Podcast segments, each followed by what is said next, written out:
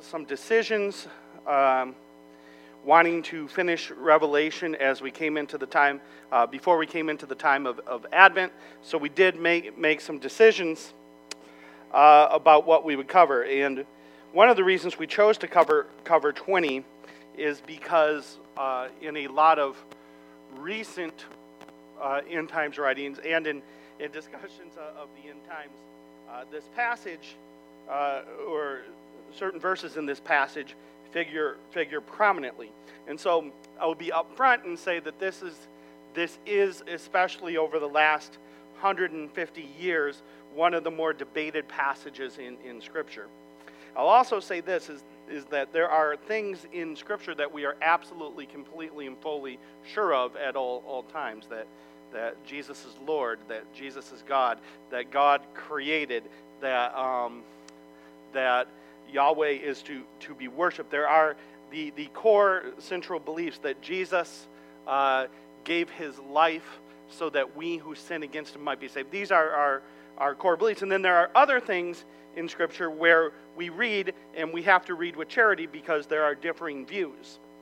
And at the end of the day, we have to ask does this differing view, uh, does this differing view uh, impede a person from believing those things which we hold as, as central. In other words, is Jesus not magnified in, in believing this? Is, is, is grace not, not exalted? Is the gospel somehow changed in, in believing differently on this passage? And so I will say this is that there are different ways to view, um, to view this passage. And honestly, as we've gone through, through Revelation, we have, we have, taught, uh, we have taught a view uh, of Revelation, and we have not delved as much into the into the more controversial subjects. In other words, we haven't gone deep into into the questions. Uh, you notice we haven't used if you've read end times books or, or, those kinds of things. We haven't used a lot of the terminology that you might commonly hear. Uh, the reason largely is we, we just believe that most of that is a is a function of modern interpretations that are not consistent with historical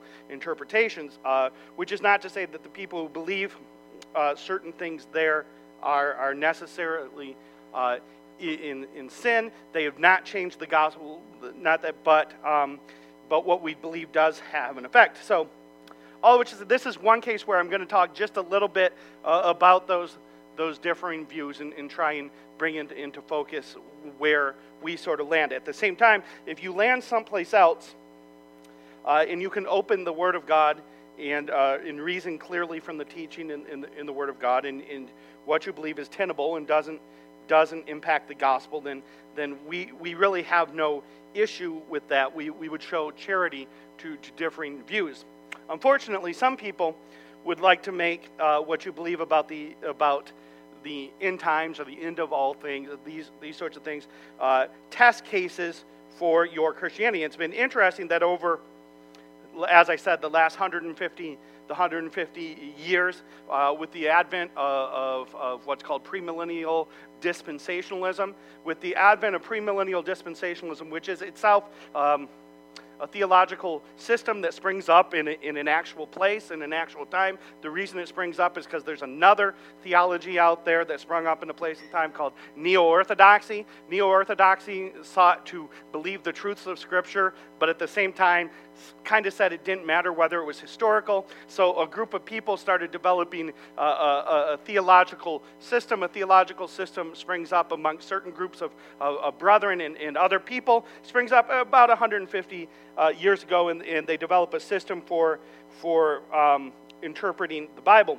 That system for interpreting the Bible, although at, at every point, um, uh, that is key. Of every point we talked about about being charitable, all everything that I don't want to use the word important, but everything that is key. These are people who are followers of Jesus. These are people who proclaim the good news of, of Jesus. They're clear uh, on on the need for Christ and Christ alone.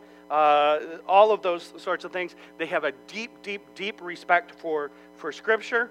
Um, there needs to be an awareness that that some of the core kind of tenets, the core ideas are 150 years old and, and happened for a reason. But with the advent of premillennial, pre-tribulational uh, dispensationalism, what has happened is that some people have taken those beliefs, have adopted a way of viewing the end times and viewing the book of Revelation, viewing other things they debate about. And so, if you've if you've been around church culture, you might hear things like, Are you pre trib? Are you mid trib? Are you pre wrath? All of these sorts of things, which, as you noticed, we preach Revelation and don't use those terms, have not used th- those terms because, frankly, that's a way of viewing Scripture that they're, they're debating deeply, but is, is not rooted deep in the history of, of the church. It is rooted more in the last 150 years. But what I, was, what I was going to say is that there are some from that camp then that would make that way of viewing Scripture and how you viewed that, whether you were this, whether you were that, with this, they would make that a test case for, for the depth of your faith, the depth of whether you were a, were, were a Jesus follower, whether you were actually a, a, a believer. And so it, it was interesting, or it is interesting that, that, that it has seeped into our, our culture, sort of the, these views espoused by um, things like movies like Left Behind in, in the 70s. Uh, uh, movies like like the Left Behind in the book series Left Behind in the in the late 90s, early 2000s, these sort of book series, they, they seep their way into popular evangelical culture, and then people in the church started to believe that that was the common or regular belief of, of the church, and, and so it, it has become common. Well, at the same time, some of the people of, of that belief that believe that anyone outside of that uh, is outside of the faith, and so that's an introduction to this idea, to, simply to say this. We're, we're going to present a way uh, of viewing things. Sometimes when you approach a passage, there's, there's questions. You don't know which way you go. You don't know how to make the determination. How do you decide what this passage is saying or what this passage means when there's various ways of, of interpreting it? And I mentioned that to say this. Here's, here's our philosophy of interpreting Scripture. When you interpret a passage of Scripture, it should be interpreted by other passages of Scripture, right? So if you look at something, you go, what does this mean? I don't know. You should look at other places in Scripture to determine what that means. We would also say then that, that, um, that, that all people really uh, who, who approach the Bible have some sort of systematic theology. In other words, there's a way of viewing the whole of Scripture put together, the whole teaching of Scripture put together, makes a, makes a theology, we would suggest then that Scripture interprets Scripture and that Scripture is consistent with, its, with itself. And so when you look at one place in, in Scripture, it should be consistent with the teaching of the rest of Scripture elsewhere. Specifically, when you're dealing with a book like Revelation that uses words over and over and over and over again, if a word is used one way all throughout Scripture, and it's, and it's used again in Revelation, you should usually assume that it's being used in the, the same way. Sometimes it may be being used in a, in a different way, but you would use the context to tell you that. But it is, it is most legitimate, or is legitimate to assume that probably the way in which that word is being used is as it's been used throughout the, the rest of uh, the rest of uh, of Scripture. So we, we interpret by looking at what is the, the context of this. We interpret by looking at does this, how were these words, how were these concepts used elsewhere throughout Scripture, and is this consistent with the whole arc of what is being said in, in the rest of, of, of the Bible? And so the way we would come to interpret what we're going to talk about this morning is based upon those ideas. Now, uh, uh, another one that we, that we would add, and if you're from, uh, from a background that is um, an independent Bible church or a Baptist, uh, Baptist backgrounds, a lot of times, this is one that you don't hear as much about, but we would say that the church has existed from the time of, of Christ, and the church has taught certain things from the time of Christ. And so, while what they believed, you know, 2,020 years ago, you know, after uh, after Jesus, or in the time of Jesus, what they believed 2,030 years ago, to, or I want to go the other way. Uh, so let's go this way.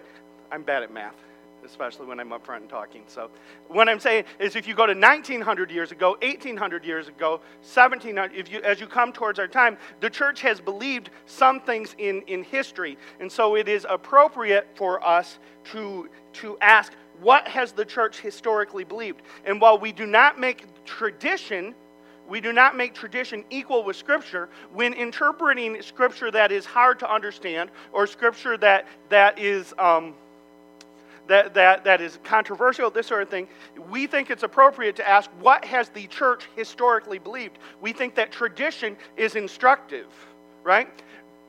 Jesus comes, he dies, he forms for himself an ecclesia, called out ones, a people. He refers to that as the church. Paul writes to, to the church. And all of those, this, this book in, uh, uh, of the Bible, Revelation, is written to seven churches in Asia. But the idea that connects all of this is that the, the church of, of Jesus Christ is a, is a people. The church of Jesus Christ is, is a living people. The church of Jesus Christ is a people chosen by God and for God. And so we would, we would testify and agree that God, if He has chosen a people, if He has loved a people, if He's died for a people, if He's given a word to a people, He's also faithful to preserve the interpretation of his word to those, those people. It is appropriate then for us not to lean on tradition as though it is scripture, but where scripture is sometimes harder for us to understand, or we're going, it is appropriate for us to ask, what is the church historically believed about this? Right? And I think you know this because you do not want to walk into a church where um, every Sunday morning I give you, hey, I've got a brand new interpretation. Nobody has ever thought of this before. Right? I, I don't want to go to that church. You should not go to, to that church. If you're coming into the church of Jesus Christ, you want to know as well as you can what Jesus Christ was saying to his people. I am, am a mouthpiece, but one of my favorite things to say, uh, I tease all the time. Sometimes people will read a passage of Scripture and say, Let me tell you what this means to me. To which I always respond, No thanks. Don't care. Right? I don't care what that passage means to you. I want to know what that passage means to the one who wrote it. Right? And you should not care what this passage means to me. Right? you should care what this passage means. There's an objective meaning. It's given by God, God the Father. And so one of those things that helps us understand that is how has a passage been interpreted in, in, in history. So uh, this, this passage in, in Revelation 20, and let me actually just read, let's read this chapter uh, quickly. So put on your listening ears. We're going to we're gonna fly through this, and then we'll, we'll talk. We'll come back and talk about it. But then uh, verse 1 Then I saw an angel coming down from heaven, holding in his hand the key to the bottomless pit and a great chain. And he seized the dragon, the ancient serpent, who is the devil and Satan, and bound him for a thousand years, and threw him into the pit, and shut it, and sealed it over him, so that he might not deceive the nations any longer until the thousand years were ended. After that, he must be released for a little while. Then I saw thrones, and seated on them were those who, to whom the authority to judge was committed. Also, I saw the souls of those who had been beheaded for the testimony of Jesus and the word of God, and those who had not worshipped the beast or its image, and had not received its mark on their foreheads or their hands. They came to life and reigned with Christ for a thousand years. The rest of the dead did not come to life until the thousand years were ended. This is the first resurrection. Blessed and holy is the one who shares in the first resurrection. Over such, the second death has no power but they will be priests of God and of Christ, and they will reign with him for a thousand years. And when the thousand years were ended, Satan will be released from the prison and will come out to deceive the nations that are at the four corners of the earth, Gog and Magog, to gather them for battle. Their number is like the sand of the sea. And they marched up and over the broad plain of the earth and surrounded the camp of the saints in the beloved city. But fire came down from heaven and consumed them. And the devil who had, had deceived them was thrown into the lake of fire and sulfur where the beast and the false prophet were, and they were tormented day and night forever and ever. Then I saw a great white throne and him who was seated on it. For his presence, uh, for, from his presence, earth and sky fled, and no place was found for them. And I saw the dead, great and small, standing before the throne and the books were opened. Then another book was opened, which is the book of life, and the dead were judged by was what was written in the books, according to what they had done. And the sea gave up the dead who were in it. Death and Hades gave up the dead who were in them, and they were judged, each one of them according to what they had done. Then death and Hades were thrown into the lake of fire. This is the second death, the lake of fire. If anyone's name was not found written in the book of life, he was thrown into the lake of fire. Okay? So, this passage is is is, uh, is central because it's the only passage in Scripture that references what we in, in modern Churchville, and some of you are like, I have not hung out in the church. I don't know what you're I apologize. We have to do kind of this, this background stuff. But this is where people get the concept of a millennium, right? Millennium just means thousand years. And so it is common in, in the church to debate over various sorts of, of millennial teachings. The church um, that I grew up in, in the popular teaching, uh, the, the, the teaching that you would get in a, in a Left Behind book, uh, a Tim LaHaye book, would be called a, a premillennial teaching. And, and essentially, the belief is, is this is that Jesus comes and returns, he comes to earth. Uh, and after he comes to earth, he establishes a kingdom on earth where he reigns, perhaps literally on the throne of David in Jerusalem, perhaps not. And he reigns for a thousand years over all of, all of, the, all of the people of, of the earth. After that, after that, there is a judgment. And then after the judgment, we go into the new heaven and the, and the new earth. I am significantly shortening details, but, but essentially, the idea in premillennialism is that Jesus returns before the millennium. Right? There's another set of beliefs out there called postmillennialism. Uh, as, as dispensationalism has, uh, dispensational premillennialism has become the popular belief of our day. It's not the most common belief, actually, but it's the popular belief. It's the one that's, that's written about. The, as that has become the popular belief of our day, before the world wars, there was another popular belief called postmillennialism. Postmillennialism is this idea that the, the work of the Lord continues to go forward, forward, forward, forward, forward, forward, and so many people are converting and coming to Jesus that the whole planet essentially becomes Christianized right? And the millennium for the postmillennialists, usually it just means a, a long amount of time, a figurative amount of time, in which the kingdom and rule of God comes so significantly that the governments of the earth, that the, uh, that the policies of the earth, the, the, the, the people of the earth, everything of the earth becomes so significantly Christianized that everybody who is on the earth at that time essentially becomes a believer or a follower of Jesus. And then after that, Jesus himself returns and the judgment happens. It's called postmillennialism because though the thousand years is thought of as, as, as figurative, uh, it's that thousand years represents the reign where all the people come to, to Jesus and they all come, come to believe.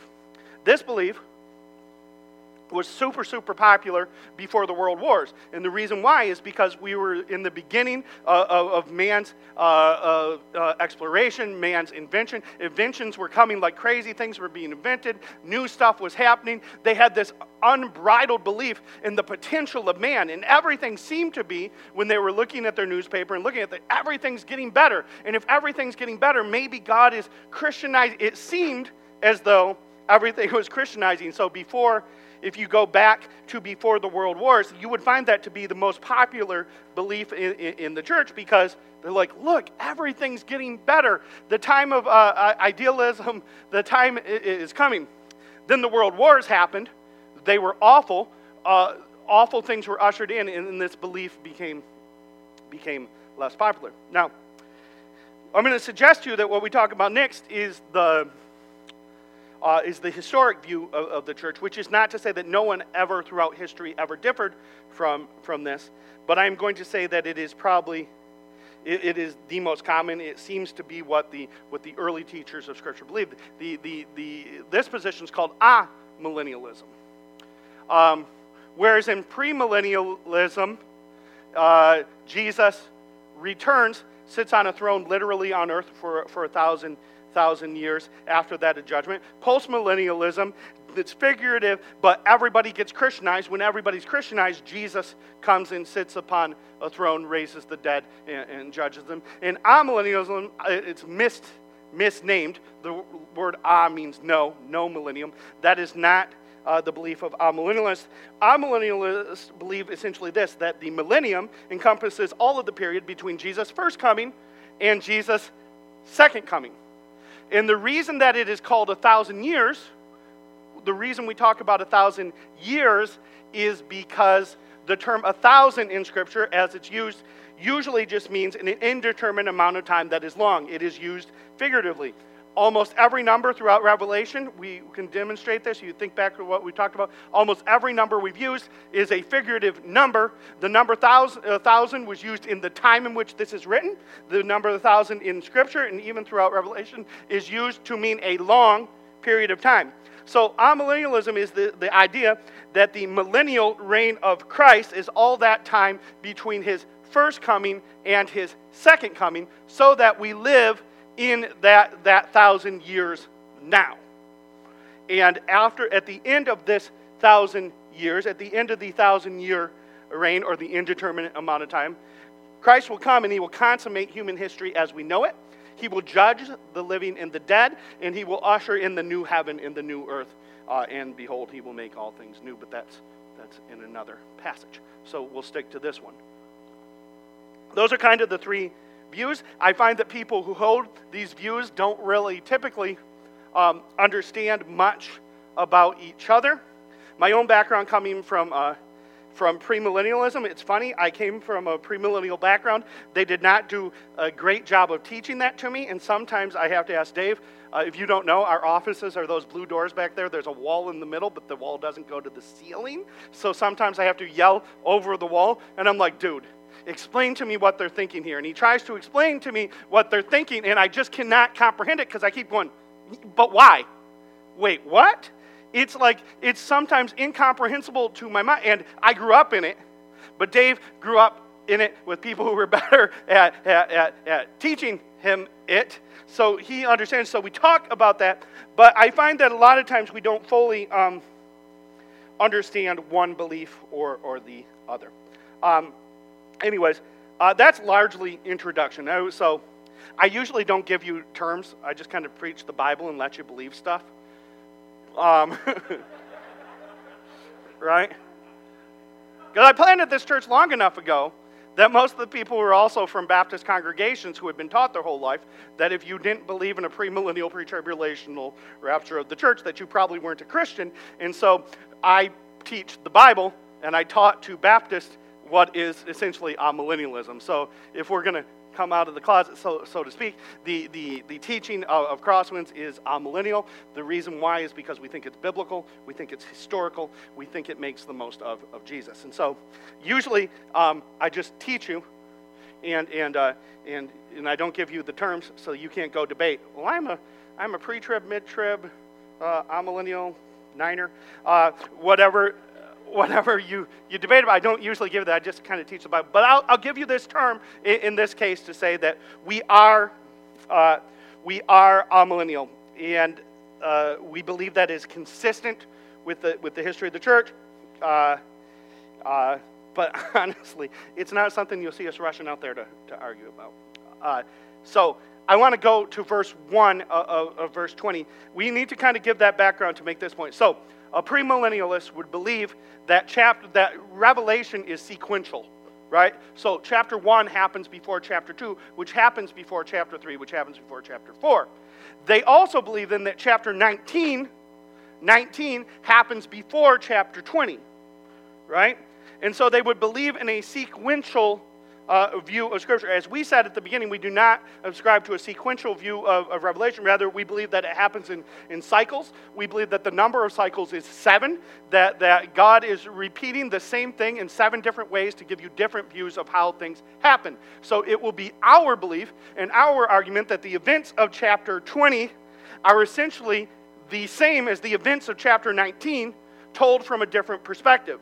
Chapter 20 does not happen after chapter 19, and we'll get into why in a minute here. So, uh, verse 1 Then I saw an angel coming down from heaven, holding in his hand a key to the bottomless pit and a great chain.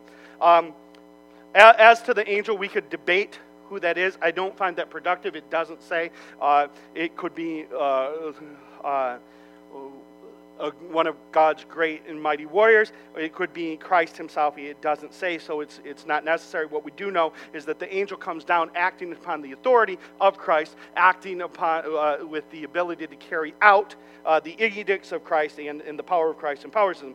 And he seized the dragon, that ancient serpent who is the devil, and bound him for a thousand years and threw him into a pit. And he shut it and sealed it over him so that he might not deceive the nations any longer until the thousand years were ended. After that, he must be released for a little while. So, what we are going to suggest to you is that that passage is a description of the time in which you live, right?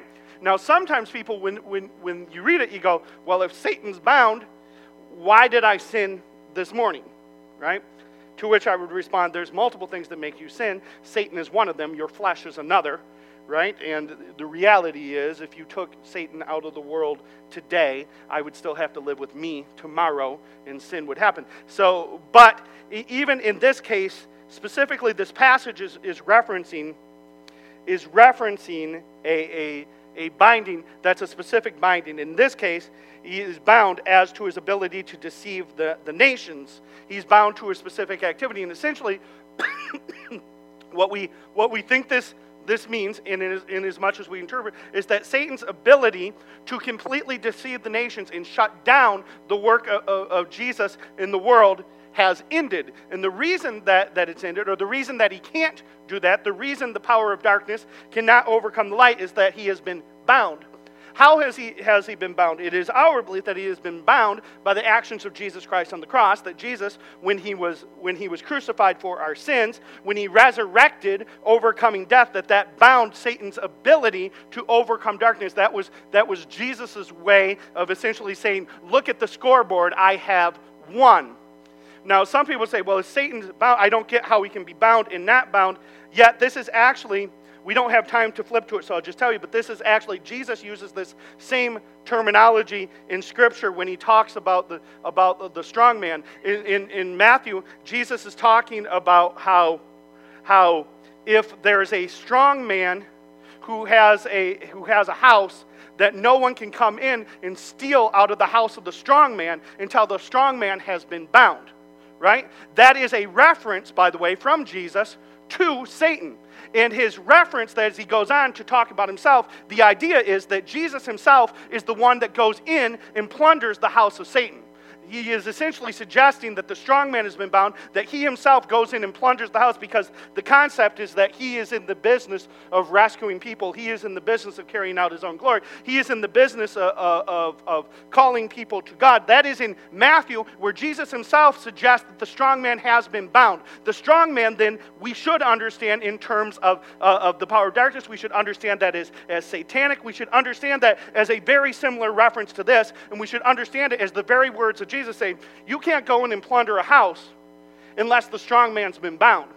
And his reference in the gospel there in Matthew is that he's already gone on in and begun to plunder the house. And if he's plundering the house, then the strong man has been bound. So then, if that was true when Jesus said it in Matthew, we should have no issue with seeing it as being true when John repeats it, repeats the exact same concept here in, in chapter 20 of Revelation. Satan has, the strong man has been bound. The idea is though Satan has, has influence and though Satan has power, he does not have the ability to completely blind all of the nations. He does not have the ability to make it so that anybody who Christ calls could not believe. Christ is an overcomer. He is plundering the, the, the, the kingdom of darkness. He is overcoming the kingdom of, uh, of darkness on, on his own. So Satan was bound, right? Or Satan was defeated at the cross of, of, of, Christ. He has been bound and put into the pit so he can't deceive the nations. In other words, Jesus, the, the, the gospel is going to advance. Jesus, after he says that in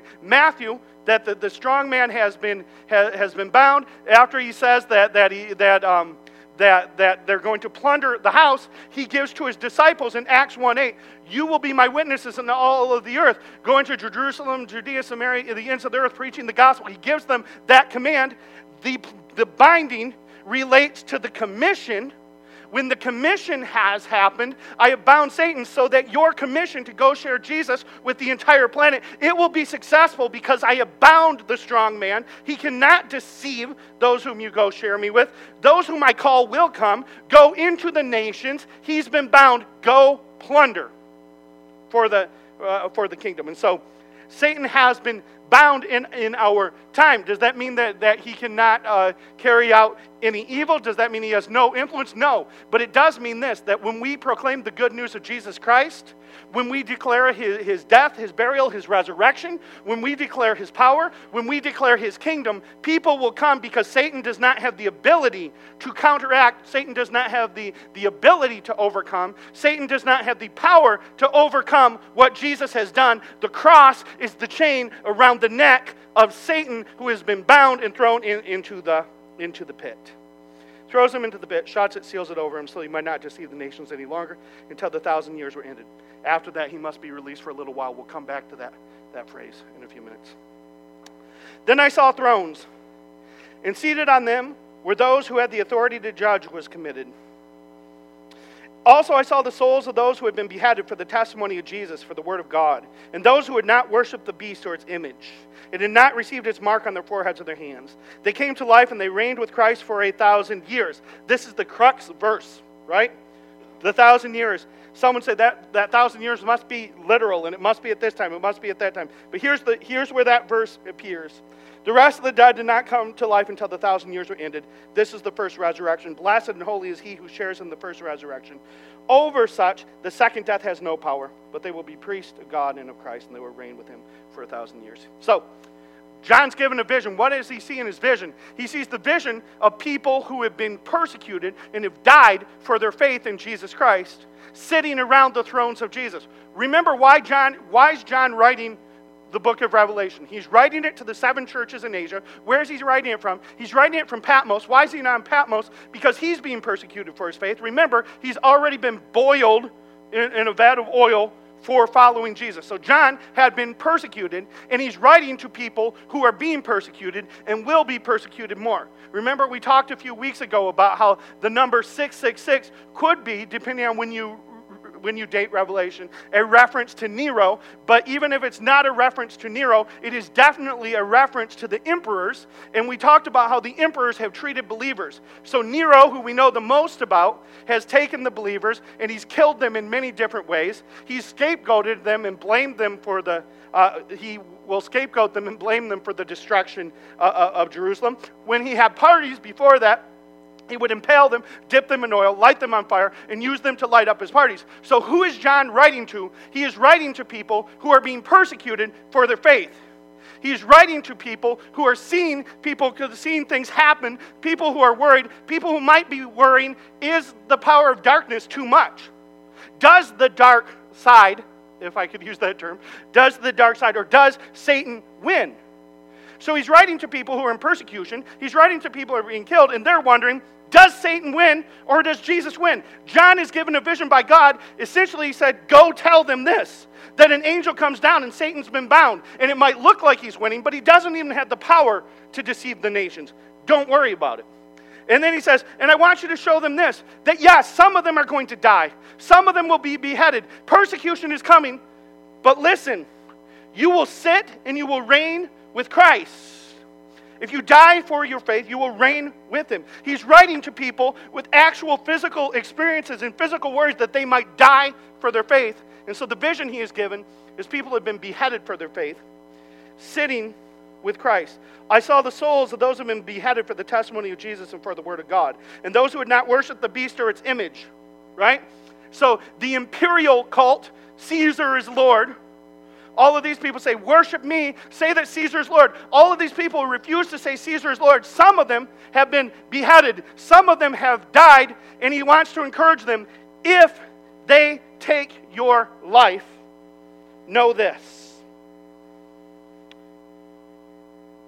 They had not worshiped the beast or its image and did not receive its mark on their forehead or hands. They came to life and reigned with Christ for a thousand years. The point is, they can take your physical life but they can't do a thing, a thing to affect what God wants to do with you. They can't interrupt the plan of God. They can't stop the plan of God. They can't, they can't, they, they, there's not a thing they can do about it.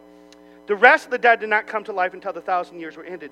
This is the first resurrection. So, what's the first resurrection? The first resurrection is the people who are followers of Jesus. How have they been resurrected? They were dead in their sins and trespasses, and they were resurrected through encountering the person of Jesus Christ. When Jesus came and he called dead hearts to himself, they were resurrected, right? Isn't that the teaching of Scripture? You were dead in your sins and trespasses. Not sick, not, not doing well not, not, not sort of dead. You're dead. You were dead. So, what of these people? These were the people who experienced the first resurrection. They had been raised from the death of their sin into the new life of following Jesus, and they have died for it. This is the first resurrection. Blessed is he and holy is he who shares in the first resurrection. Over such, the second death has no power.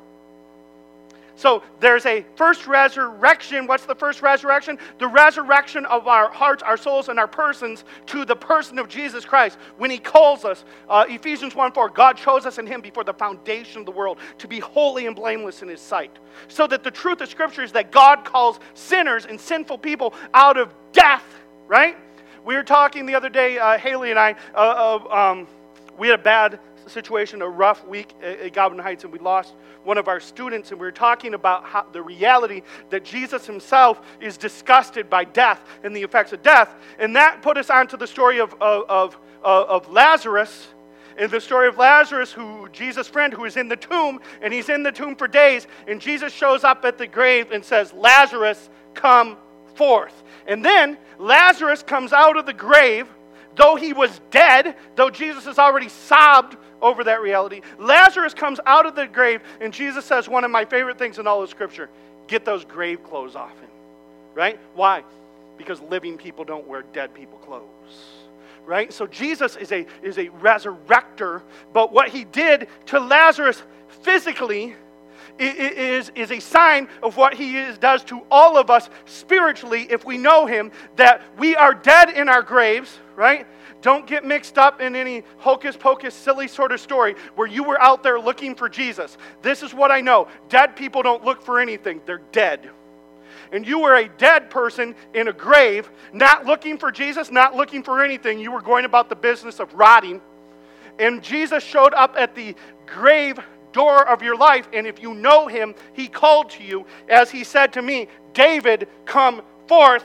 I was made alive in Christ. Therefore, I believe. And if you know him, you were made alive in him. He called you out of your grave by name, though you were dead. If you have not taken place in that first resurrection, I have bad news for you. There is a second death. See, if you know the first resurrection, as they did, you've been called by Jesus out of the grave, the second death has no power. Lazarus is going to die eventually again right? Lazarus called out of the grave, but sometime he is going to stop breathing. But he knew Jesus, so that though his body died, the first, second death had no power. And what is second death? Second death is separation from God. It's, it's the pit. It's described later on in the passage. But the second death is the eternal punishment of those who have refused to follow Jesus, those who are enemies against Jesus, those who are rebels against Jesus, those who have not been called to new life will experience a second death. But here, he's encouraging those who have been persecuted. Man, the, you're, you're part of the first resurrection, and the second death doesn't have any power over you. It is an encouragement to those who are in, uh, in persecution. Over such, the second death has no power, but they will be priests of God and of Christ, and they will reign with him for a thousand years. He's saying, hey, the emperor can take your breath, but I have already rescued your soul. The emperor can take your blood, but my blood has already cleansed you. And the second death, hell, damnation, torment, all that stuff, has no power over you. That's the encouragement he's given. So then, verse 7 says this And when the thousand years are ended, Satan will be released from his prison, and he will come out to deceive the nations that are at the four corners of the earth, Gog and Magog, to gather them for battle. Their number is like the sand of the sea. Parentheses. Growing up, uh, there was all kinds of prophecy experts. And one of the things the prophecy experts like to do is determine which nations were Gog and Magog all the time. They're like, well, one of those is East Germany, and the other is the USSR. Right? The problem with predicting which countries are what is that neither of those countries in its form exist anymore, right? And so I don't think that this is given to us to suggest to us which earthly kingdom it is. It is given to us to suggest that earthly kingdoms are, set themselves up and rebel against God. It doesn't matter who Gog or Magog is. In fact, I would say that they don't have a direct physical referent, but rather it's just the, the, the, the, the nations of the earth, the people of the earth, followed Satan and they followed darkness and they wanted to rebel against God. And so they get together. Here's the thing Satan gets let out at the end of time. We got to deal with the Satan. The, the, Satan's in the pit. Let's deal with this Satan issue. The, the Satan gets let out and he's like, I'm going to do it. I'm going to do it. I'm going to get my boys together, right? So he goes and gets his boys. Satan gets his boys. He, he goes to the four corners of the earth. He goes to Gog and Magog, gathers them for battle. He gets lots and lots of peoples, right? He rounds up lots of peoples because it says their number is like the sand of the sea. And they march up over the broad plain uh, of the earth. And they surround the camp of the saints in the beloved city. So, um, I like when God does stuff and, and, writes into. I don't know if it's intentionally humorous or unintentionally humorous, but I like when God does stuff. So here's what happens: Satan gets let out of the pit. Satan goes out, rounds up everybody, gets them all together, going, "We're going to take them this time. We're going to get it. We're going to overcome the the. We're going to overcome the light. We're going to overcome the people of God." Right? And so they march to the to the city of God, uh, best understood as the as the people, not not a not a literal physical city. That is a new Jerusalem reference, not a, not a physical uh, Jerusalem reference. And so Satan and, and, and, his buddies and all the nations of the earth are like marching. We're like, we're going to get them, we're going to get them. And they seem to have marched a long ways. I want you to know what happened is that, that it describes what happened. You know, it comes to the corners of the earth. They're at the four corners there, Gog, Magog, they gather for battle. Their numbers like the sand of the sea. They march, march up and over the broad plain of the earth.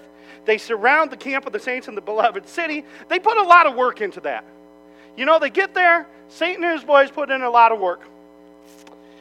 And then God says this. And then fire came down from heaven and consumed them.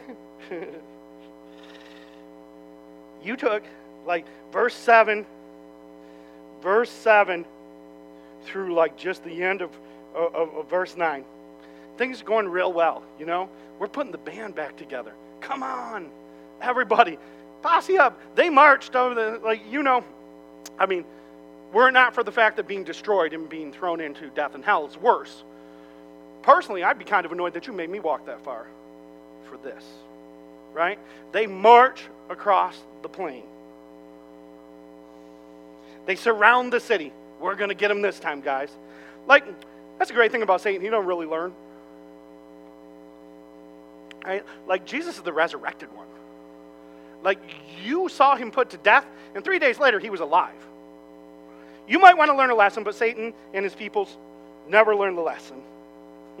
They surround the camp of the saints in the beloved city, but fire comes down from heaven and it consumes them. This is, by the way, the same thing that happened in the chapter one before. Ver, uh, uh, uh, Revelation chapter 19, the battle of Armageddon, that battle that, that, that, that, that Jesus wins over Satan, same battle, same concept, saying it another way. The point is this, is that Jesus wins, Satan doesn't. That's the end of the story. And it's written in this place for these people because they're under persecution and they have legitimate worries about whether they're going to win. They have legitimate worries about whether Jesus wins. They legitimately have seen members of their family probably and people that they know literally killed for following Jesus here, John says, here's the good news Satan's going to be let out for a minute. He's going to gather everything together, he's going to set it all up, and Jesus is going to stomp it like a bug. And the devil who had received them was thrown into the lake of fire and sulfur, where the beast and the false prophet were, and they will be tormented day and night forever. Right? Satan got let out of one place. It was just a prison transfer. That's all that was. You're let out for a minute. He goes and rounds up some people. Jesus stomps him, and he wipes him out forever. When the fire from heaven comes, right? The fire from heaven, how do we interpret that? This is how historically people have understood that. That when the fire comes from heaven, it's to be understood as the return of Jesus. The millennium ends. Why does the millennium end the thousand years? Because the thousand years is all the time between Jesus' first coming and his next coming. But here comes Jesus, right? All those great references in Scripture. Here he comes on, on the cloud with shouts, uh, the shouts and the trumpets and the angels and everybody coming. He comes in glory for the believer. He comes in rescue for the believer. He comes in consummation for the believer, but his mere presence is like fire from heaven in damnation to those who are rebels against him. And Satan gets wiped out because Jesus just came back.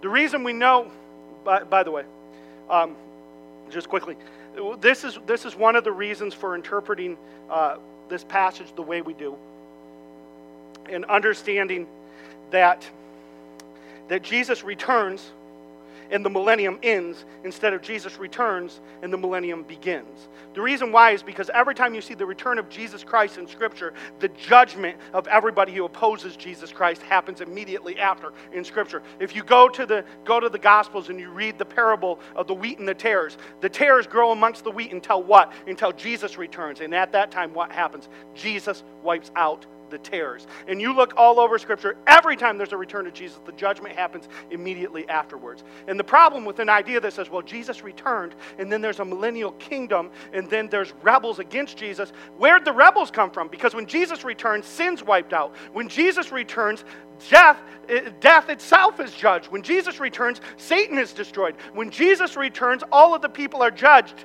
Judgment happens immediately connected to the return of Christ every time it happens in Scripture. And if Jesus has returned before the millennium and he has judged, who are these people who marshaled their strength and their energy to rebel against Jesus at the end of the millennium? Now, I asked that to, to the resident office expert. He explained to me what they believe. My answer simply is why? That is silly.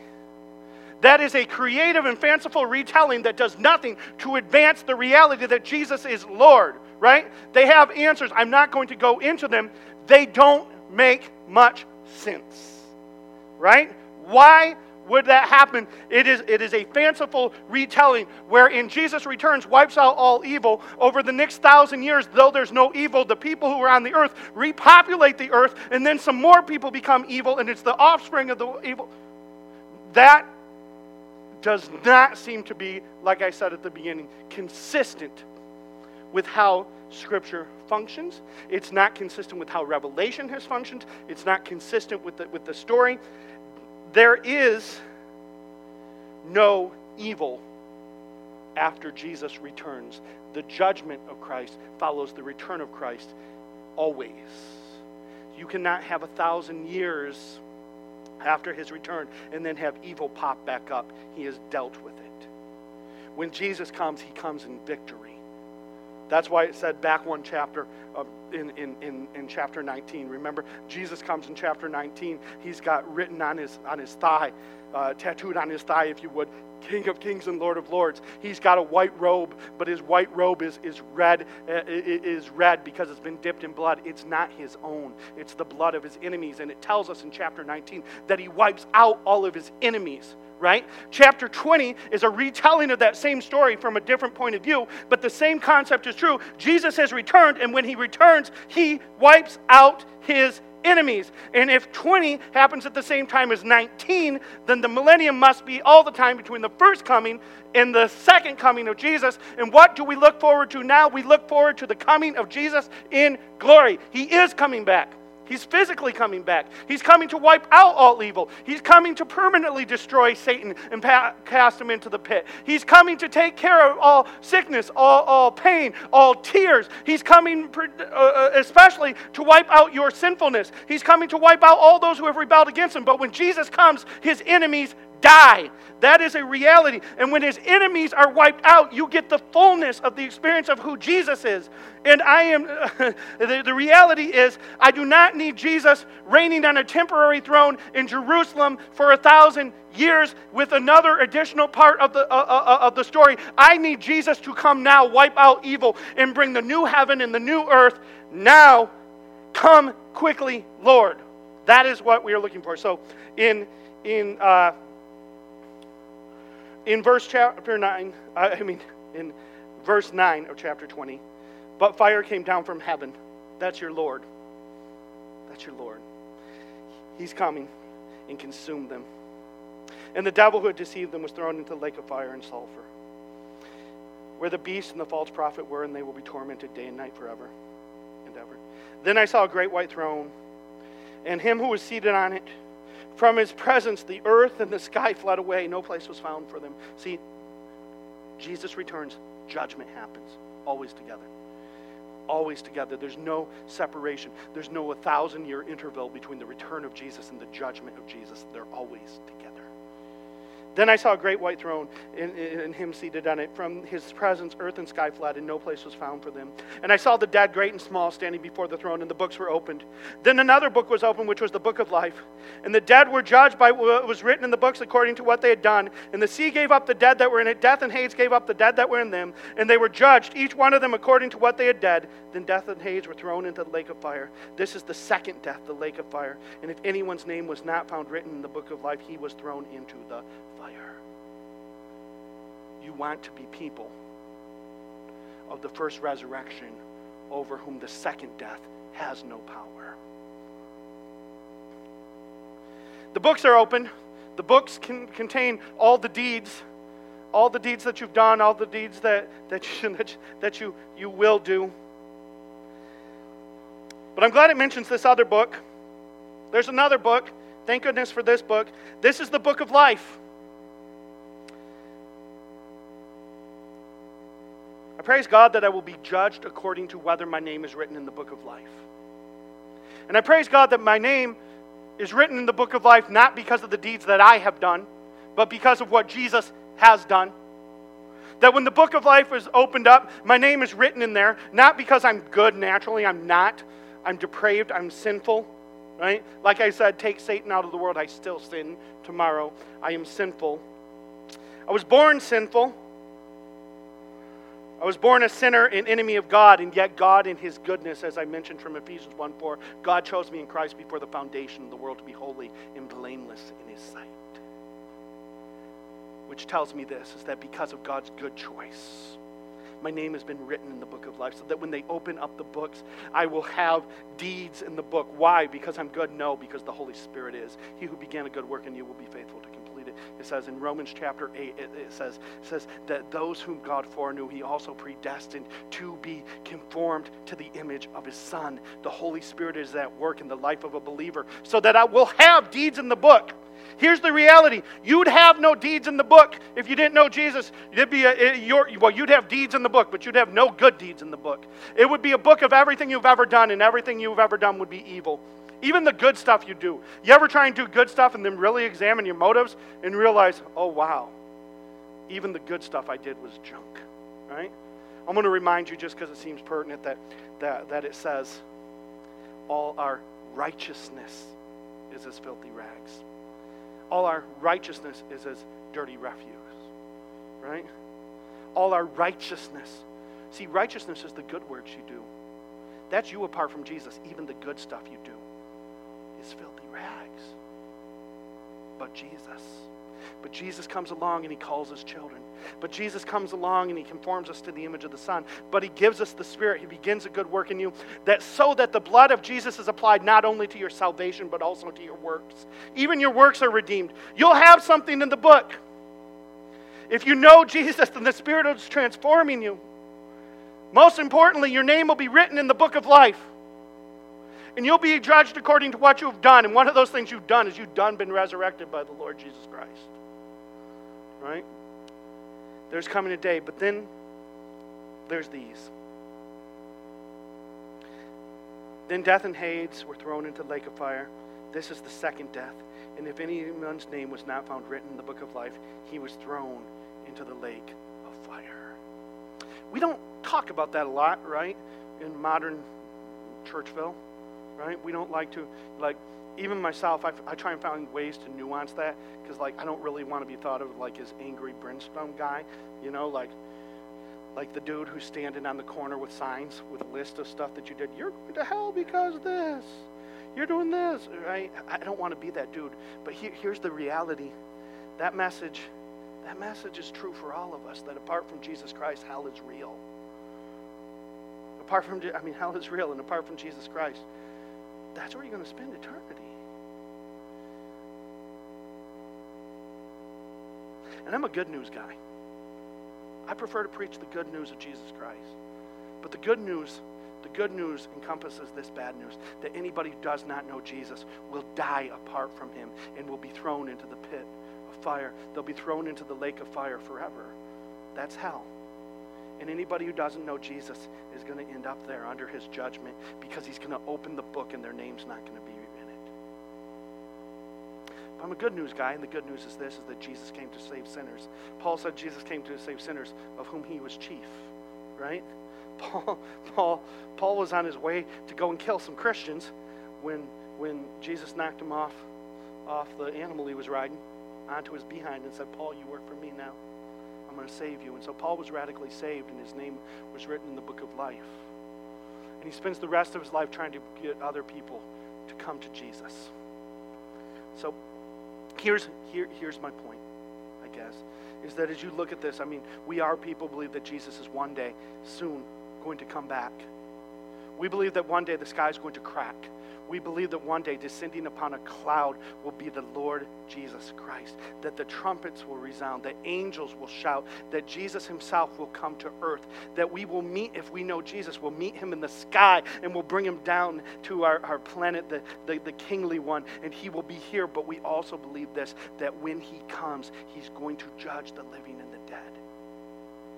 I do not want to be the kind of person who lives for the glory and the reality that Jesus is coming for me and not care about the fact that He's coming to deal with you too.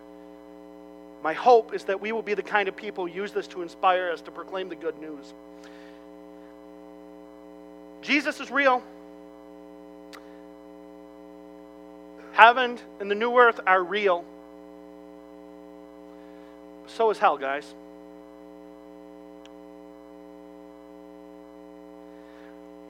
Charles Haddon Spurgeon once said something like, if people have to go to hell, if people are marching to hell, let them march over our dead bodies, trying to keep them from going. Which is a really, really daved up, probably uh, uh, messing up with that quote, but that's essentially what he said. Listen, he's coming again. He's coming to judge the living and the dead. I challenge you with this do you know him? If you know him and your book is written in the, in, in, in the book of life, if your name is written in the book of life, what joy. This book, this passage was written for you. Don't worry, no matter what happens in this life, if your name is written in the book of life, the second death has no power over you. This life, uh, Romans says, these momentary afflictions are nothing compared to the glory that is coming, right? This life, the, the, if you know the first resurrection, then the second death has no power. It's written for you. Hear that. But this is also written too. There are people out there who do not know Jesus who need to know Jesus. And if you care about them, if you love them at all, and if you love Jesus at all, because let's not forget that every time the word work was used in reference to, to, to the church in the book of Revelation, it meant the work of sharing the good news of Jesus with people. If you care at all about Jesus, then you will follow him and you will testify of him every place you go. You'll look people in the eye and you'll have hard conversations. You'll say difficult things like hell, which no one wants to say. You'll say the hard things, but you'll testify to this that Jesus is Lord and he died and he resurrected and he overcame sin and he overcame death and he overcame hell so that we can know him. Go find people and beg them to come to Jesus. That's what I hope we'll do